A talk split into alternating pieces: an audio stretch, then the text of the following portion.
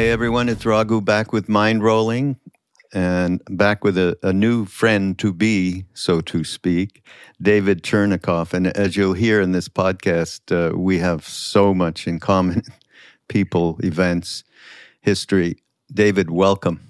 Mm, thank you so much, Raghu. Glad to be here. And David uh, uh, wrote a book called Life Part Two Seven Keys to Awakening with Purpose and Joy as You Age. So, uh, one thing, David, is I read this book and I'm thinking, forget about for people who are aging. This is for everyone. Uh-huh. I mean, and and thinking that you're going to wait to wake up. Yes, it is true. Of course, once we start aging, perspectives perspectives shift, hmm. and uh, so. Uh, but as far as I'm concerned, and a lot of the podcasts that I do with people, I, I, I certainly encourage when we do talk about the chapter that includes getting closer to death, might as well start now Mm-hmm. Uh, because as you age and you do get older, you're thinking you're going to do practices. They're not so easy to do then because you just don't have that vigor and energy that you had when you were a little bit younger. Mm-hmm. So, uh, so all to say is this is a great book for not just folks of our milieu. That's for sure. Mm-hmm. I actually talk about that uh, in the book at one point because the phrase second half of life, which is mm-hmm. attributed to Carl Jung most often, um, in that context, usually does refer to chronological age, um, people going through midlife and beyond. At the same time, if, if you look at uh, the experiences of younger people, uh, there's oftentimes experiences that we have that lead us to feel like we're starting over in a certain sense. Um, there's there's experiences. Someone gets a cancer diagnosis, right, or someone uh, loses a loved one, or someone wins a lottery, or th- th- there's a feeling that people have that uh, I'm somebody new now. I'm starting over in some sense, mm. and it, it crystallized for me in a a life coaching session where someone said to me, This is more than starting a new chapter. This feels like book two in my life. Mm. And, that person was in their 30s. Right. So, right. so life part two, in a sense, has a double meaning in that regard mm. the chronological dimension, but also the fact that we go through these ego deaths and rebirths on a regular basis, in which we find ourselves to be someone we don't recognize and in new territory in some sense. Yeah. Well said. Hmm. Absolutely.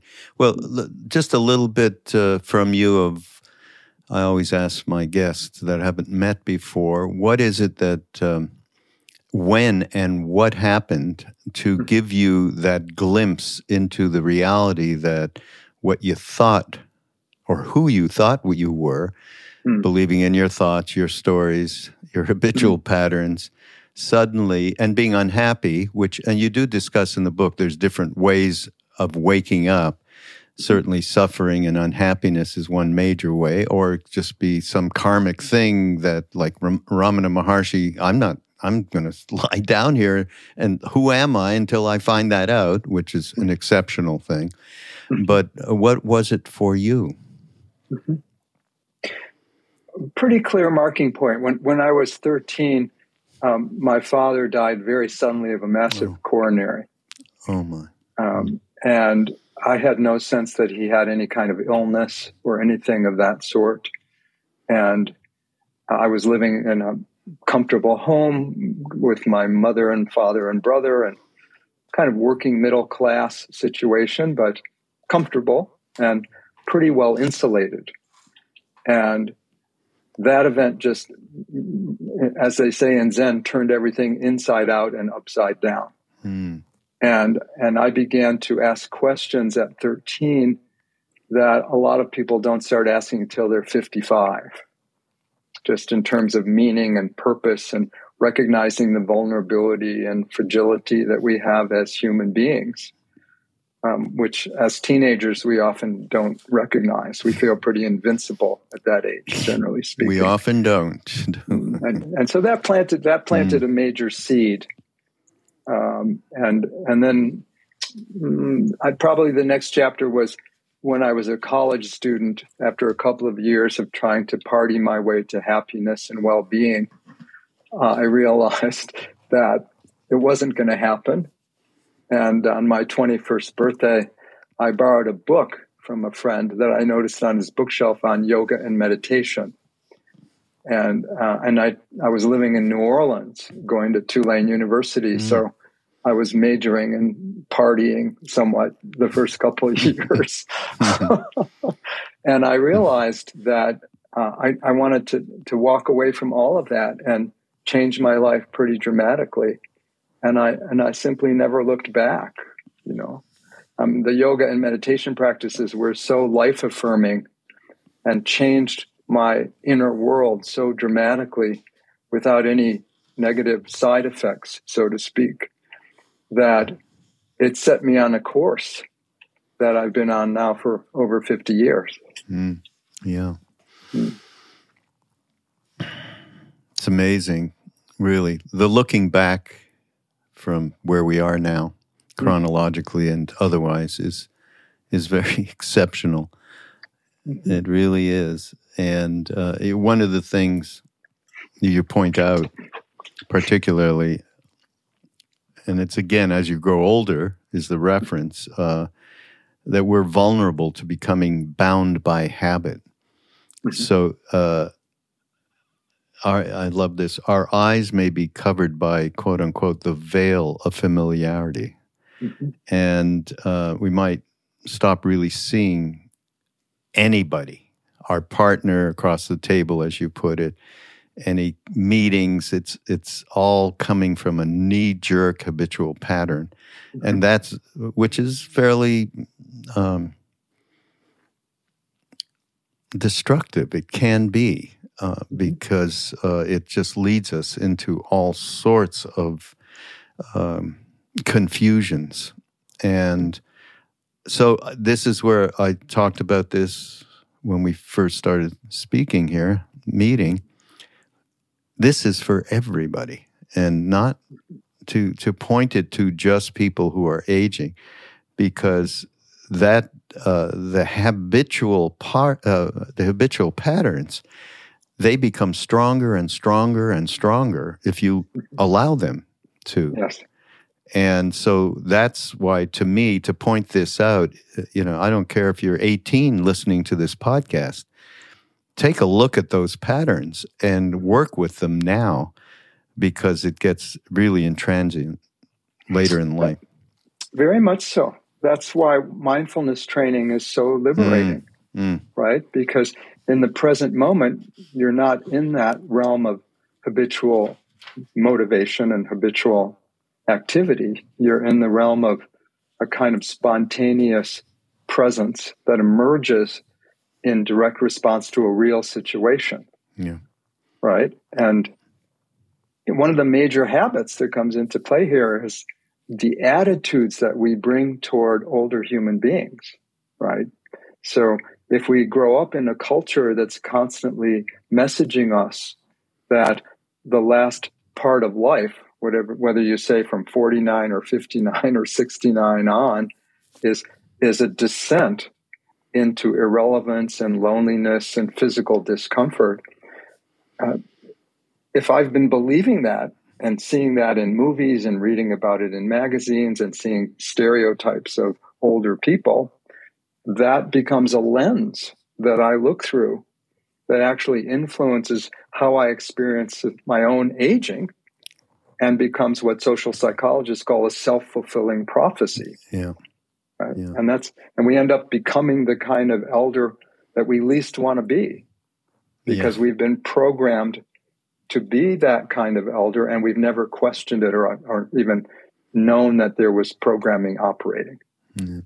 Talk about you you're just reminding me of something when mm. you talk about our attitudes towards elders and I remember when I first went to India, so I'm like 23, 4 something, mm-hmm. and I ended up at the Sri Aurobindo ashram mm-hmm. in Pondicherry. and uh, be, I had a girlfriend, Indian girlfriend, who whose family were devotees, and we went there. And I thought, oh, this is great. C- couldn't get to see Neem Karoli Baba. I was waiting for Ram Dass to write to me because he couldn't find him. Mm-hmm. And uh, so, who was there was uh, a saint called Mother. She was just called the Mother. She was a French woman who had come to India just with it. She had a dream to meet Sri Aurobindo. And they were spiritual partners.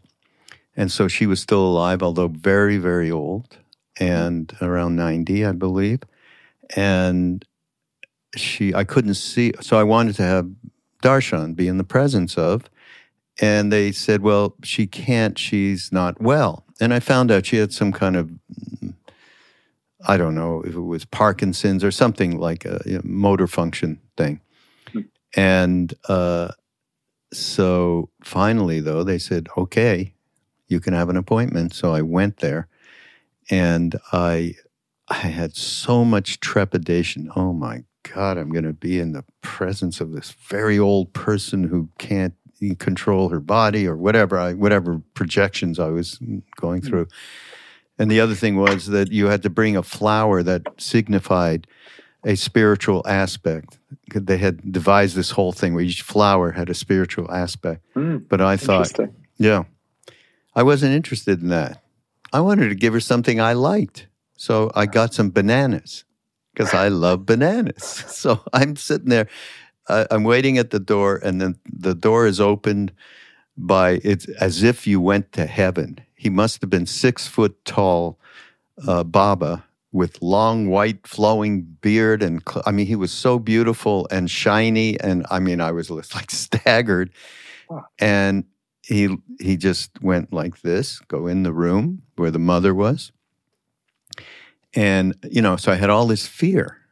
Which is relative to what you just said which is our projections mm-hmm. of of elderly people mm-hmm. and uh and then the thing that happened was like from a book. You know how people write, I went into the room and it was just filled with light. I'm like, I never saw light my entire life. I don't know what the you're talking about. I went into the room, it was filled with it had a presence that I had never experienced before mm-hmm. with in any I had to some degree with Ram Dass. Ram Dass mm-hmm. was a teacher at that. I mean, he continued to be a teacher his whole life, never said he was a guru or anything. But he had some of that that he had brought back from Neem Karoli Baba. And I mm-hmm. went and sat in front of her and I gave her the bananas and she laughed in, in French, ah, banan, banan, très bon. and then she just contacted me and, and the whole I mean, there's no, it's, it was ineffable. So not much way to describe except being immersed in, in the light that I poo pooed reading in books for, for the last couple of, for the couple of years before as I mm-hmm. started to get in this thing. Mm-hmm. But yeah, that he, uh, then they had to drag me out. I, I wouldn't leave. So the guy had to go, come on, you got to get out of here after five minutes. Right. Yeah. And, uh, that, yeah, that was, Hmm. extraordinary how in the moment I got that. Uh, of course, the, the big teaching was just being in the presence of the Divine Mother coming through her. Mm-hmm. And the little one was, You asshole, you have this idiotic thing about elderly yeah. people being not well and mm. you're going to repulsed by, you know. So, yeah. Mm. Yeah, that I mean that's related to one of the major blessings in my adult life, actually, because oh. I, I met Reb Zalman Schachter-Shalomi, mm. who was a very good friend of Ram Dass, as you perhaps yeah. know. Yes, yes. Uh, when I was 46. And mm. we invited him to Naropa University, where I was teaching meditation and psychology at that point. And uh, the religion department created a chair called the World Wisdom Chair. And Reb Zalman was, was one of the first people invited to, in, to take that chair. Uh, and some years before he came to the university, he had created an organization called the Spiritual Eldering Institute, um, partly growing out of work he did with Ram Dass at Omega in the early 90s. when they mm. did those first conscious aging conferences mm, mm-hmm. at Omega. Mm. And uh, and Reb Zalman, um, long story short, I just clicked with Reb Zalman in this extraordinary way, basically, and and he invited me to join the board of directors of his organization, and then uh, I trained in the particular method and sort of the they had developed all of these wonderful practices and teachings to help people flush out that negative programming about aging and replace it with the vision that we have in indigenous cultures, where the elders are the lineage holders and the mm-hmm. wisdom keepers. And the purpose of that institute was essentially to bring that vision back into our culture and to and to create more intergenerational contact where the young people could benefit from the life experience and wisdom of the elders, and the elders could benefit from the meaning and purpose that they experienced when they were passing along what they've learned.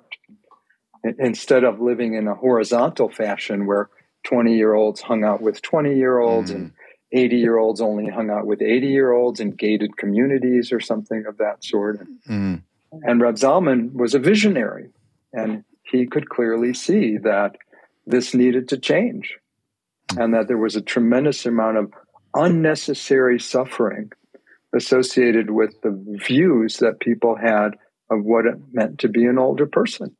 Yeah. And yeah. so I've had the last 25 years to flush all of that out of my system. And now that I'm, I'll be 72 later this month. And um, now that I'm no longer just an elder in training, which is how I would introduce my workshops when I was 46. Yeah. I mean, I'm, I'm in an older body and things are different, yeah. definitely. And yet it feels like a fruitional and celebratory time in my life, much more so than something to be grieving or lamenting, even though I'm not in denial of the hard parts. Mm. Right. It's curious, though, how you keep looking out as if you were 25 uh-huh. out of the eyes into the world and into um, you know the the real problems uh, which are associated with judgmental mind when mm. you look out and each person you see is in some kind of category and then you also see where you're looking out from uh, an ancient viewpoint from mm-hmm. somewhere you were a, a, long time ago, and mm-hmm. and it's shocking. It really is. It's shocking. But um, the other thing that, just to switch the subject a little bit, one I, I know because I you you've given credit to Roshi Halifax, Joan Halifax, mm-hmm. and uh, she spent a lot of time with us in, in Maui while Ram Dass was alive at different times and taught and so on. Mm-hmm. And she, this was a big thing with her, was embracing the mystery, which is a major part. And I guess maybe I'm jumping the gun a little. It should say, uh, maybe you can tell us before I get into that particular aspect and uh, how she represented it just what are the six different, is it six? I think there's six different chapters in the book that address the, most uh, important issues relative to the second half of life. Maybe you can just list those in, in the moment. Yeah, it's actually, it's actually there's seven. Seven? Okay. Yeah, yeah, yeah. It's called the seven. I'm, I got to find out which one I missed, and I better go back to it. well, there's no exam here, fortunately, so you can relax. But Good. the first one is what you just mentioned, embracing the mystery. Yeah. Right? Mm. It's it's that sense of mystery shows up across world wisdom traditions for the most part. Mm. And it's related to what you were saying earlier about releasing our habitual thinking about who we are and how the world is. So we can experience what in Buddhism we would call a beginner's mind, mm. right? Or what Soen Sa Nim, the Korean Zen teacher, called "don't know mind," right? And um, and until we do that, we're locked into all these habitual patterns of behavior and thought and emotion. And the moment we step beyond that, we realize every moment, in a certain sense, is part of a vast and profound mystery that the rational mind will never wrestle to the ground. And yet, we can become that mystery and understand it through being it, whereas we can't think our way through to the end of it, generally speaking. And mm. um, so the first, I, I thought I would start the book there because that's what I experienced when my father died. I had grown up in the Jewish tradition, and um, there was a point where the rabbi came to visit me. I talk about this a bit in the book, and and he was obviously coming to console me, basically, and make a condolence call. And at one point in this awkward conversation, because I was kind of a tense. Um, I was very shut down emotionally at that point. That's how I could cope with the trauma of this situation. Um, I said to him in a somewhat angry voice, Why my father? Mm. I mean, he was a good person. And I remember thinking to myself, there's all these rotten people out there that deserve to die. And my father was a good person with integrity and, and generous and kind to his family. And why should he die all of a sudden? And the rabbi looked at me with very kind, loving eyes. And he said, David, son, there are some things that God does that we just don't understand. Hmm. And I thought that was a terrible answer at the time. right. But if you flip the dial 20 years later, here I am directing a hospice program in Las Cruces, New Mexico. Hmm. And I'm asked a very similar question by someone when her husband was dying.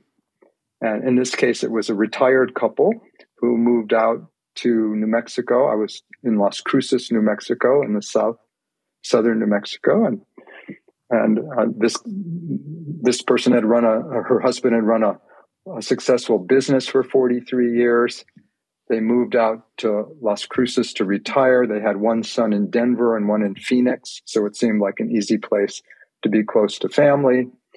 And three weeks after they arrived, her husband was diagnosed with late stage cancer. Right. And she turned to me as we were walking down the hospital hall after visiting with him and talking and said, Why my husband? In very much the same way. And I almost repeated the rabbi's words word for word, except I knew she was a rational humanist. And she had said to our hospice director, she didn't want to hear any, quote, silly God talk, unquote. right?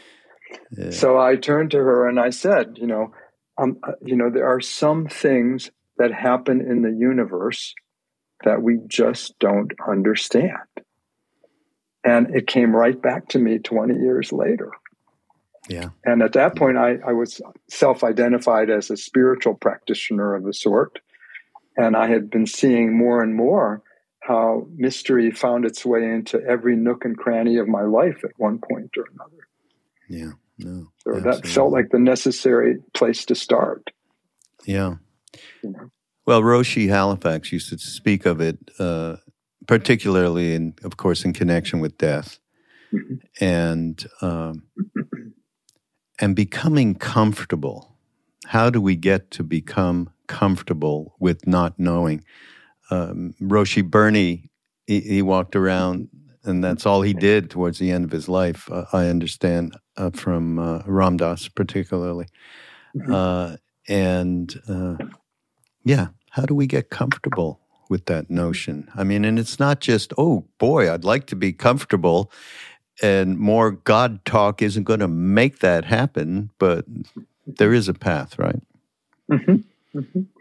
Yeah, I mean, Pema Chodron does a beautiful job in one of her books called Comfortable with Uncertainty, mm. which is somewhat what we're talking about. Yeah. And and I think this is one of the areas in which the various practices that we do are extremely valuable.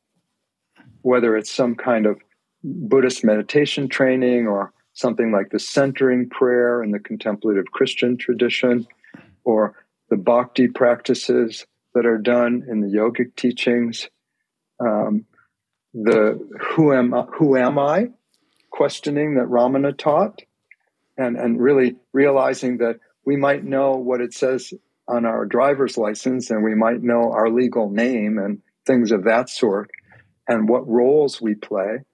But if we look deeper and deeper, most of us don't really know who we are or what we are in a certain sense if we go to enough depth in yeah. questioning that. Um, and so I think those practices help us to become more comfortable with not knowing and come to know that what we are is a process more so than some static thing, and that a process is constantly changing and in flow and in flux. Even if there's a consistent sense of self, it's not necessarily as solid as we'd like to think. Uh, and, and it can't be known as easily as we'd like to think. Yeah, wild understatement. yeah. yeah. yeah. Yeah. Um, so practices, yeah. I think, really help because they move us from the conceptual level to the experiential level. Yeah, exactly. Uh, yeah. You have a great quote from Ram Dass in here. I guess it's from Be Here Now, mm-hmm. which last year was the 50th anniversary of that. We had a whole year on that. Uh, mm-hmm. He said, What's happening to you is nothing less than death and rebirth. What is dying is the entire way in which you understood, quote unquote, who you are and, quote unquote, how it all is. What is being reborn is the child of the Spirit for whom, for whom things are all new. This process of attending an ego that is dying at the same time as you are going through a birth process is awesome. Be gentle and honor the self that is dying as well as the self who is being born. Hmm. And uh, uh, Ram Dass, God, I don't know how many times he would say, as humans, we can live on more than one plane of consciousness at the same time. Mm-hmm. And to, um, to go through uh, trauma and grief is absolutely necessary for people who are, are going through a, huge life change, a loved one dying, cancer diagnosis, whatever it may be. Mm-hmm. And at the same time, knowing that everything is absolutely perfectly designed for one to get free of the kleshas, shall we say, the obscurations, to be able to embrace the mystery and uh, that's I, I, always loved that. Whenever Ram Dass would talk uh, uh, along those lines, I thought that that was a path for people to be able to uh, gather into deeply within themselves. Mm-hmm. So, yeah. I mean, that particular quote I've returned to countless times mm. over the years. Mm. I mean, for me, it's it's one of the best summaries of the nature of spiritual transformation that I've come across. Yeah. It says so much in such an efficient way. I just find it to be extraordinary. Yeah. Yeah, yeah. It, people people out there listening right now, there is a path. There is a path. There absolutely is a path. That's what I love about this book, David. Mm so uh, plain spoken. I mean, I try to do that on the podcast. Is whatever I've gotten over the years from many of the same teachers that you had, uh, is to help translate that into a vernacular that is useful us useful for us to, in today's age, which is extraordinarily difficult times that we are in, to be able to navigate those. So, yeah. Um, Oh, there, here's a fun thing. I don't know, maybe it's too long to read, but it's the um, we're talking about. Uh, you said another vision statement captures our predicament predicament in down to earth language. Which, as soon as I read that, uh, that's for me down to earth. Yeah. If you can start the day without caffeine or pep pills, if you can be cheerful, ignoring aches and pains, if you can resist complaining and boring people with your troubles, if you can eat the same food every day and be grateful for it, if you can understand when loved ones are too busy to give you time, if you can overlook when people take things out on you when, through no fault of yours, something goes wrong, if you can take criticism and blame without resentment, if you can face the world without lies and deceit, if you can conquer tension without medical help, if you can relax without liquor, if you can sleep without the aid of drugs, you're probably a dog or a cat. uh, the first someone sent that to me, and I oh, just yeah. I just roared. Yeah, at first. Me too. When um, I read this, oh, for um, God's sake! Because um, it, that that's out of the chapter on visioning, if I recall. And, and yes, cho- yes, choosing a vision for what your life is about, in mm. effect, mm-hmm. and and uh, I just wanted to highlight the tendency we have toward perfectionism and and the risk of disowning our humanness in the process of trying to be so perfect or right? so spiritual, whatever. Mm-hmm. Mm-hmm. And, yeah. and that's where Ram Dass's reminders that we have to live on two planes of consciousness simultaneously yeah. were so helpful to me over the years because I could see the tendency to try to spiritually bypass the challenging emotional parts of my life and just leapfrog over them. Yeah. And it never worked. Yeah.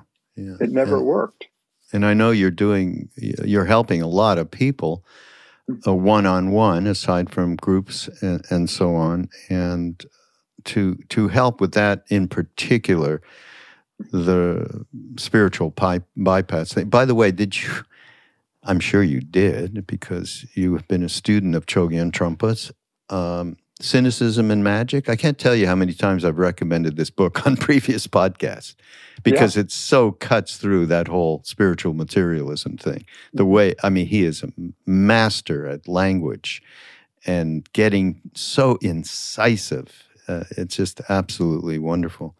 Um, well, it, it, was his early book, Cutting Through Spiritual yeah. Materialism, that actually led me into exploring Buddhist teachings in uh-huh. a serious way because I came to that first summer of Naropa. Oh, you when did? It was Naropa Institute before yeah, it was yeah. a university. Right, oh, that's right. And, and, I came to study the Bhagavad Gita with Ram Dass. You did? And oh, I was going to ask you if you were there. Do you know yeah. what? We are, uh, this is uh, my hat as the director of the Love Serve Remember Foundation, which I was going to say a bit about where that comes from, but uh, we uh, are putting that not in its entirety, in a selected way, the yogas of the Bhagavad Gita from Ram Dass at Naropa.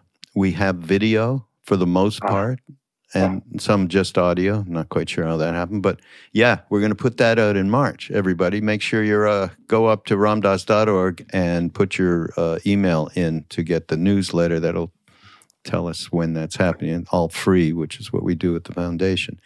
So, mm. won't that be fun? You can see yeah. in this, you see uh, Joseph, for instance, Joseph and Jack with hair. it's so great. It was, it was a, a, really exquisite moment that summer.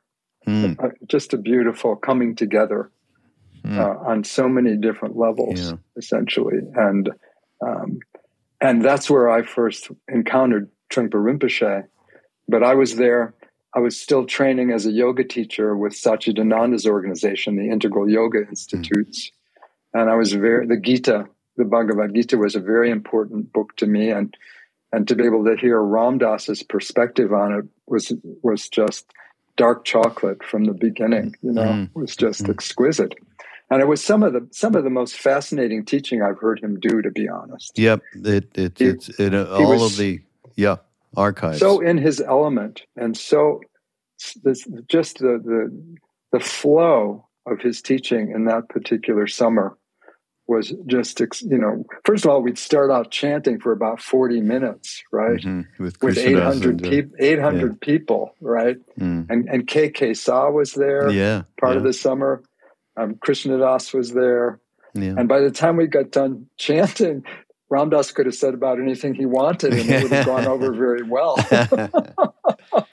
Isn't that a reality? It's a, actually, that's the reality of why people gravitate towards going to Krishna Das kirtan concerts. You know, because you don't know how you get there or what it is, and it, the music and the rhythms and his uh, Western chord changes and his uh, level of sincerity about doing it for only one reason, not to entertain, mm-hmm. to mm-hmm. as a practice. Uh, that's mm-hmm. yeah. That, you know, the, the, the, devotional purity of that is quite contagious. Yeah, no question yeah. about yeah, it, in the best possible way. And but it was after that summer that someone gifted me with a copy of Cutting Through Spiritual Materialism. Uh-huh. And I was so intrigued by Trungpa Rinpoche's view of these Western Dharma practitioners and the strengths and weaknesses of how they related to the teachings. Yeah. Yeah. And and he was, you know, fiercely compassionate about cutting through the neurotic parts of what people were doing. Yeah. And yeah. at the same time, very clear about emphasizing the value of meditation training and formal training of the heart and mind, and that we could transform our motivations and our perspectives and our ways of moving through the world. Yeah. And and it was just true. There is a path. There is a path. Absolutely. Yeah. Absolutely. We were set on it and in terms of the and you mentioned this in the vision chapter uh, by Maharaji who initially instructed Ram Dass when he asked, What am I going to do? I'm going back uh, to the West. Love everyone, serve everyone, and remember God. And that now, of course, is the name of the foundation that we represent, all of this work. Uh, but uh, having been set out that way, that sounds like, boy, that's just um, easy to think about, much harder to actually uh, bring into one's life and execute. Mm-hmm. And um, it was like Ram Dass used to tell a fun story about when he was first there. He was saying to Maharaji, Gee, uh, how do I raise my Kundalini? And Maharaji said, Well, love everyone and Ram Dass thought to himself, what kind of bullshit is that? I mean, he's got, Ram Dass had all of these incredible Buddhist friends who were doing arcane practices and three year retreats. And, you know, they were really working. This isn't what? And he put it another way I, I just want to become um, free, whatever, however. He put it another way, which was the same way. And then Maharaji said, well, feed everybody. feed everybody. what? Right. And so this is how we were set out. Now, in that presence, of course, so much was going on. Talk about the mystery. And I have to say, um, people, um, they don't actually censor me for this, but I do have to say, and Ram Dass himself said it, that without acid, without psychedelics, mm-hmm which mm-hmm. do give you a glimpse into the mm-hmm. mystery. And they give you it after you uh, um, go through the experience, they do give you some substance where you're a little bit, as you put it, more familiar. Mm-hmm. And, and that uh, becomes less of a, um, kind of a boogeyman. The mystery? What mystery? I'm not, you know and that opened some doors. Now it's not, you know, my caveat is not necessary in in any way. It comes in many different ways, through dreams, through music, through books, through teachers, through. I mean, it's just uh, infinite the ways in which uh, the moment can come, where you become way more at ease with the mystery and uh, but we had this this is this talk about vision this is how we were set out in in a way that uh, has been so profound over these many years. And most people out there of course if you know Ram Dass uh, and you've heard some of the talks you have somebody who worked on that his entire life. Of course and this is uh,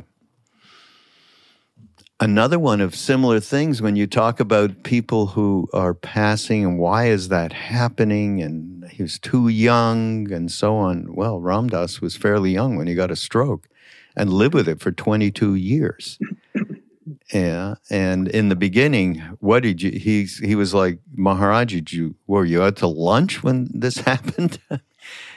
you know, and then later he was like, "Well, I was stroked by Maharaji."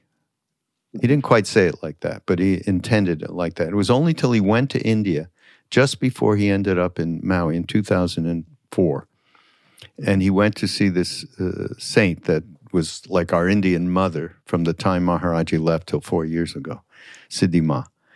Mm-hmm. And, and she knew that he had said this stuff uh, around, I was, you know, Maharaji gave me the story.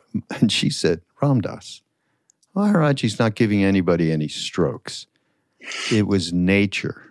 What he gave you was the ability to transform yourself. She didn't say it in exactly those words, uh, intellectual words, but exactly that was the meaning. And that's what we all have the opportunity to do.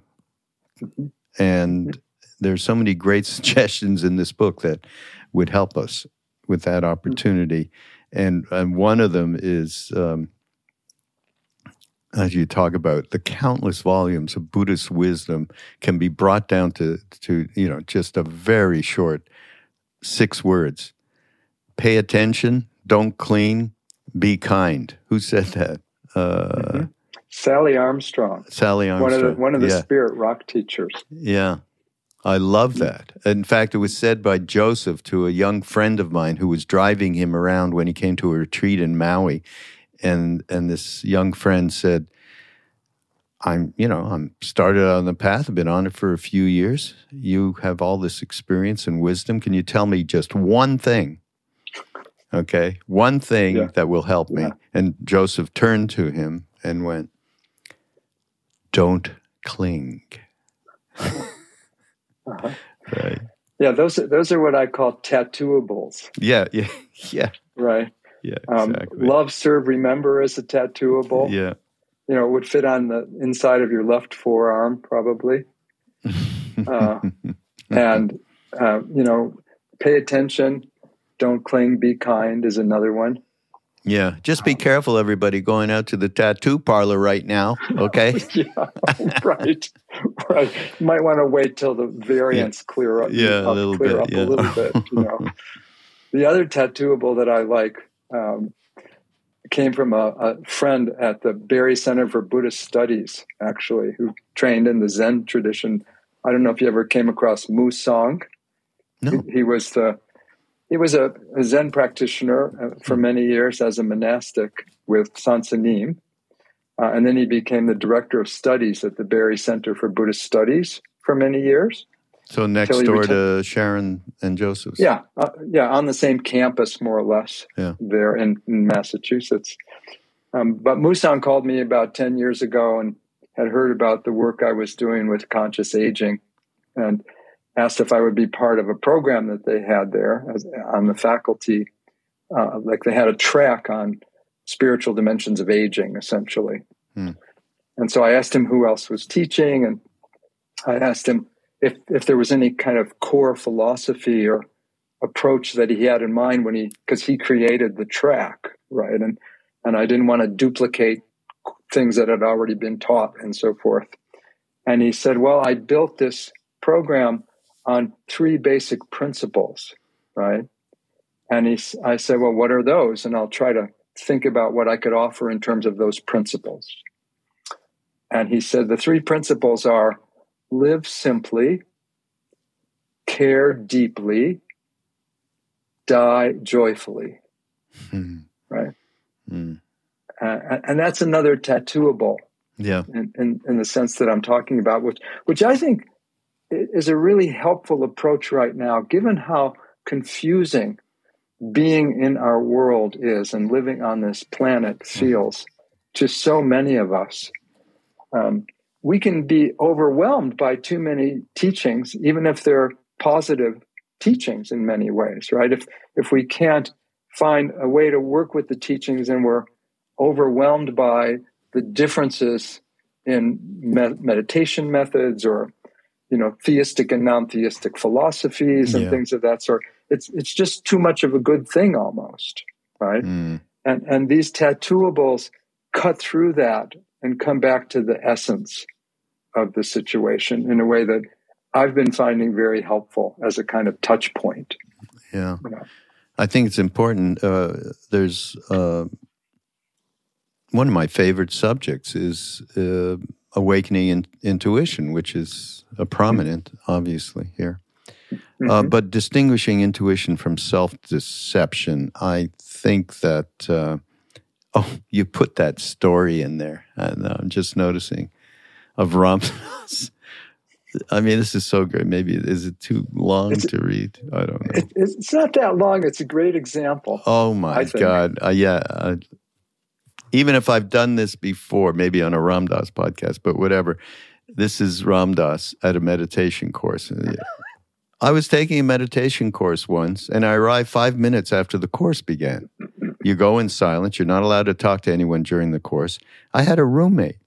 He was very neat. He did hospital corners on his bed. I decided he didn't like me, that I was a slob and he didn't like me. I spent all week staying out of the room because I felt he didn't like me. I figured I might snore. Maybe that was it. But I just got a feeling that he was so clean and neat that he couldn't like somebody like me. I built up this incredible feeling that this guy hated me. When the course was over, he walked up to me and said, I want to introduce myself and tell you that just knowing I was in the same room as you and sharing this with you helped my meditation so much. Thank you. I felt so much love for you. I wish I could have told me. I suddenly saw, Ram Dass said, I suddenly saw my mind I had created this incredible mountain of paranoia and spent a whole week worrying about it, and it was all in my mind. I mean, God knows, do we do this, David, on a day to day basis in, in maybe smaller ways? Absolutely. Absolutely. Constantly, right? Yeah. And, and, and again, any of the practices that we can do that help us ground and center and quiet down, somewhat like creating the effect of snowflakes in a snow globe settling to the ground as you put the snow globe down on a table, right? You, you can see more clearly what's happening and which of your, your narratives internally are actually in alignment with reality and which, which ones are just diluted, yeah. right?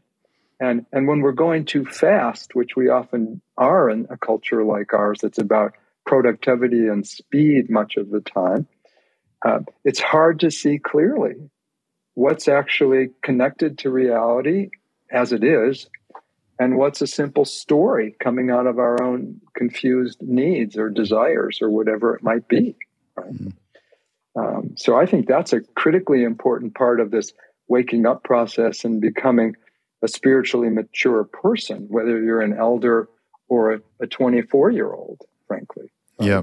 Yeah. Um, um, it's just critically important because otherwise we, we create a lot of unnecessary suffering by virtue of our interpretations of events and which can be quite confused and diluted. Yeah. I'm I'm sure David that you're you must be getting in your work so much questioning about how to navigate these these days that we're in, uh, which are pretty extraordinary on every level.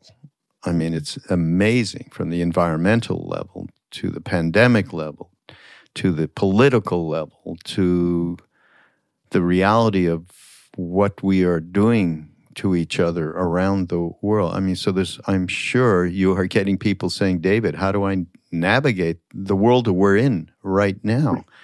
Mm-hmm. Mm-hmm. What, what's been coming to my mind consistently since COVID started, almost two years back now, is an expression I heard when I lived in Nepal for several years. I worked for the Seva Foundation over there. I read that. Uh, yeah. yeah, from from basically, I got there in, in December '86, and I left in December of 90. So, oh no, at the, yeah, I was there three years basically. And there was an expression that one of the practitioners mentioned to me who was studying with the same Tibetan teacher. And he said, he said, the, the world is like a grinding stone. It will either grind you up or it will turn you into something beautiful. Right? And, and that keeps coming back to me because it's so clearly the case right now. And so many of us feel so powerless to influence these events that appear to be largely out of our control. Um, I mean, we've got world leaders that can't collaborate about the most important issues imaginable. We've got the pandemic. We've got, you know, we've got um, racial tensions that we have known about for God knows how long, and we still are not addressing them uh, particularly effectively in many cases. Um, and so the question becomes um, how, do, how can we respond to these issues that we all have to deal with in a way that turns us into something beautiful rather than grinds us up? Because it can go in either direction. Although we can't control the events, we, we have a lot to say about how we respond. And, and that's really what I see these diverse spiritual teachings to be teaching us how to respond wisely and compassionately to these extremely difficult circumstances. And if that's our aspiration, these difficulties can become stepping stones for us actualizing our best human qualities. And um, there's no guarantee about where that will take us. And yet, that seems to me to be the most that we can ask of ourselves. Can we respond with wisdom and compassion and become people who uh, are what the Dalai Lama calls a force for good mm. Ra- rather than a part of the problem? Mm. Skills, skillful action is so incredibly important and then learning those skills with this, which your book is full of uh, perspective. Uh, uh, perspective itself is a skill, which is why Ram Dass talk about talked about uh, a lot in Maui in the latter years of his life. Loving awareness, moving out of the perspective of your mind belief, thought belief, into the center of your chest, into the non judgmental spiritual heart, from that perspective, you can really develop uh, incredible skills to be able to, in my mind, to be able to deal with what is going on in our world. I mean, at any time in any of our lives throughout history, but particularly now, um, it seems like uh, there is no choice.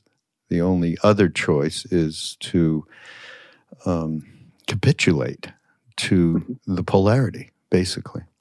Hmm? Yeah, I think part of what Ram Dass was saying is no matter how much we disagree with someone else's point of view on the perspective level, um, there's no point whatsoever in turning that other person into them. Yeah. There's just no them, essentially. And that doesn't mean that we don't take a strong stand in favor of things we believe in. And it doesn't mean that we avoid conflict at all costs. Um, but it does mean in our heart of hearts that we realize that we're all us in some sense. And you know, I loved when Ram Dass used to talk about Maharaji. I think it was quoting Kabir. Man, you would know probably, yes. right? He, that that you know, do whatever you do with another person, but don't ever put anyone out of your heart. Yeah. Right. Yeah. And that's particularly difficult when we're living in the midst of a culture war. Yeah. Exactly of the kind that, that. we're living in. Exactly. Right? Oh. It's so just, difficult. I mean, yeah. you know, I, I just talked to someone that I do some spiritual counseling with recently who can't talk to her own sister. This is they, happening so profusely. They can't, they, they can't, talk to each other. They've yeah. cut each other off. Yeah. I mean, it's, what a heartbreak. Yeah. It's just terrible. I mean, we, we need each other more than ever. on a certain level. We need to realize that we're us and that we all want to be happy and we all don't want to be suffer, as His Holiness the Dalai Lama often says. And we have a lot more in common than we do on the level of difference. And at the same time, we're so alienated if we're on one side or the other of the polarities in the political discourse.